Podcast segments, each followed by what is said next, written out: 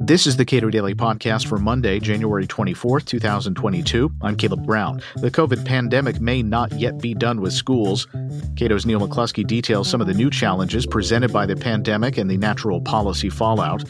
But he also says 2022 might be another banner year for educational freedom. 2021 has been commemorated, memorialized, I don't know what you'd call it, as the year of school choice. Given the Omicron wave, and states now trying to implement new or expanded school choice programs. What are some of your expectations? Well, so 2021 became the year of school choice, almost certainly because of public schools' response to the COVID-19 pandemic and the frustration that created among parents, certainly, but I think sort of other people, regular citizens thinking, why aren't our schools that we all pay for more responsive? So you got to go back to the 2020-2021 school year where things were first a big debate was, are we even going to be open? Should schools be open in person? Should everybody be online? And what we have found was, what we saw at the time was a lot of people did not want to have their kids learning exclusively on a computer. They wanted them in person. And many school districts said, no, we're not going to open in person. It's too dangerous, or the teachers union won't let us, or any number of reasons. And so a lot of people who wanted in-person education couldn't get it. And that created a whole bunch of frustration. Then you get into the current school year, the 2021-2022 school year, but it started right off the bat with, look, most school districts said, okay, we're going to go in person because everybody was mad at us if we weren't in person, and we saw that there was very little learning happening. So test scores have come out that have shown kids made very little progress when they were online. So the school said, we're going to meet in person, but you're going to all have to wear masks. And that was the next big conflict that was generated by COVID-19 is, do your kids have to wear masks in schools or not? And so parents got even angrier in many cases and more frustrated, but it all became part of one big sort of theme, which is we want the best education we can get for our kids, and the school districts keep staying in our way, and the school boards keep staying in our way. And we go to school board meetings, and as you've seen, probably seen a lot of the footage, people very angry in school board meetings. We tell them what bothers us. We feel very frustrated. We want them to respond to us, and we feel like they just don't do it. They give us our 2 minutes of public comment. They nod. They say, thank you for your comment. And then they just sort of ignore it and do whatever it is they want to do. So the main driver of these major increases in school choice, it's around 20 states had new or expanded school choice programs in 2021. The main driver was frustration over COVID-19, but you also have a lot of these other frustrations, critical race theory, transgender athletes, what sports are they allowed to play? All these things sort of bubble up into just generalized frustration that drive a lot of school choice legislation. I kind of feel sorry for public school systems in January of 2022, because after all of the fights and the expansion of school choice, and now this Omicron wave has left, at least in my area, such dramatically lowered staffing. Even if people aren't being admitted to hospitals, they are quarantining for a few days, and they're having to shut down all over again. And so for a lot of schools, that's a big problem. And I feel like parents broadly aren't giving them a mulligan on this particular point at this particular time. Yeah, I mean, I was just wearing rose-colored glasses, but 6 months ago or so, I thought, we're behind. We have closures behind us. We're going to still have debates about masks, but we're not going to be looking in any sort of widespread situation where schools are having to close to in-person education again. And, so like a lot of people, I did not anticipate an Omicron type variation where suddenly you have a very quickly spreading variant of COVID. And people say, look, it's so much easier to get now than it used to be that we have to go back to having education virtually. Now, what's interesting is absolutely, I should say, we should, I think, all have sympathy for school boards and people who run schools, and that's public schools, private schools. I mean, these are very difficult decisions to make without a lot of precedent.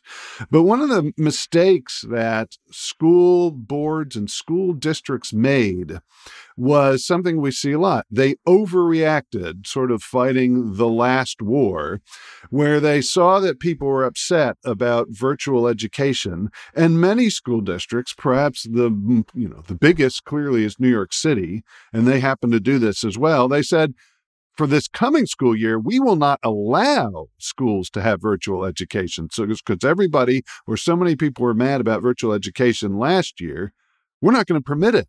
And now we're all in a situation where, it's reasonable to say, well, we should probably take a couple weeks or, where we have virtual education, not in person. And you have places in New York City in particular said, you know what?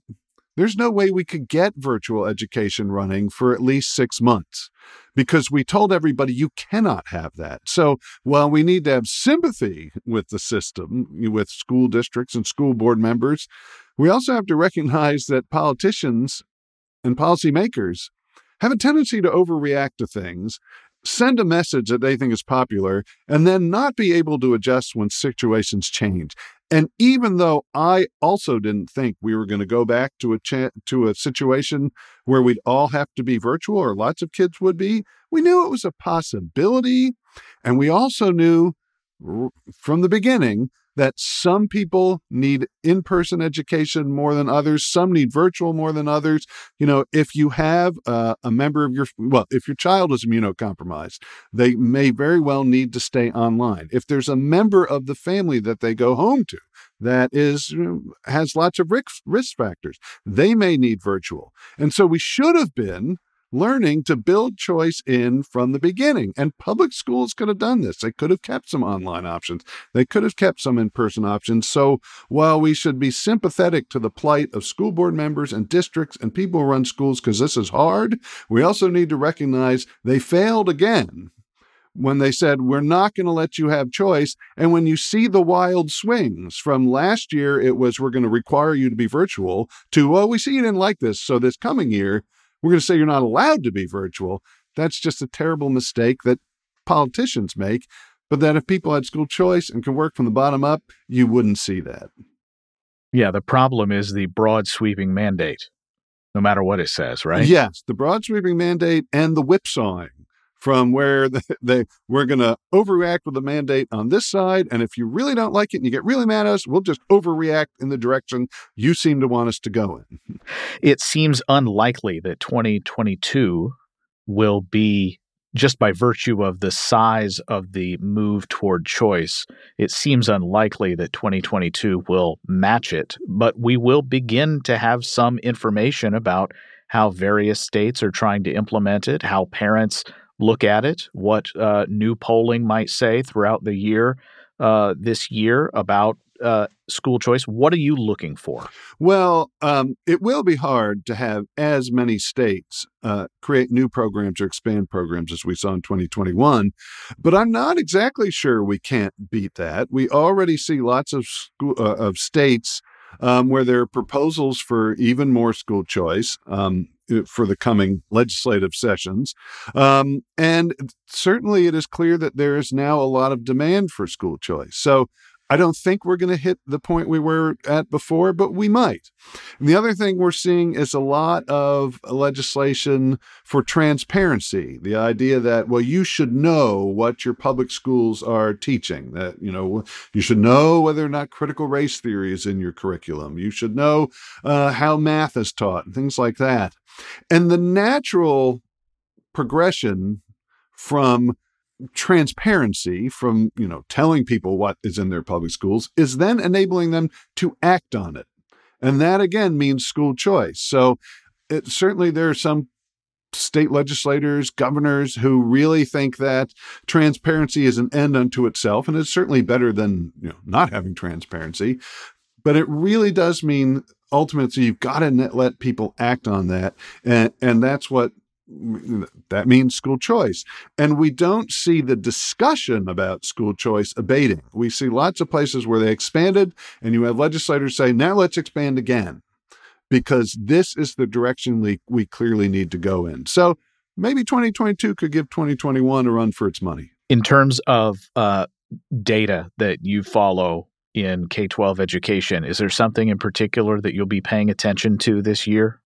We always track values and identity-based conflicts in schools. So the reason we have as much school choice expansion as we got in 2021 was almost certainly mainly because of COVID, but these values and identity-based conflicts were very big news and also fed into parental frustration. And I try and constantly drum into people's heads that the way to avoid these wrenching, divisive conflicts that really tear us apart, make us kind of ugly toward our neighbors, and do nothing to bring us together is let people choose the education they think is best for their kids. Let them choose schools based on the policies they have, the curricula they teach, so that we don't all have to enter into zero-sum battles to decide if I want my child to learn something, that means yours has to as well, because we both have to go to this school district.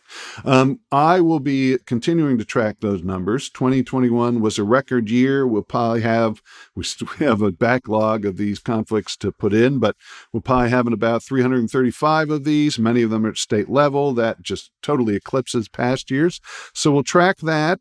And I think we'll be seeing more achievement, more testing data on how students, what have they learned, how have they progressed or not progressed under COVID. And my suspicion is you'll see better scores than you saw for the last school year, where almost everybody was virtual, but not by a whole lot, because we've had this big interruption from Omicron. We also had, even before that, kind of really depressed attendance in many schools, because even before Omicron, throughout COVID-19, there have been a lot of parents who really think that it is too dangerous to send their child to in-person schooling, even when we've had kind of those low marks of little spread of COVID. They said it's still dangerous. It's still out there. I don't feel like I can maybe trust other kids to be masked. I can't trust that the kids will wear masks properly. And so even in the best of times under COVID, we've had these depressed turnouts. So we'll expect to see more very depressing achievement data coming out for, another school year. Neil McCluskey directs the Cato Institute Center for Educational Freedom. Subscribe to and give a rating to the Cato Daily Podcast on your podcast platform of choice. And follow us on Twitter @Cato Podcast.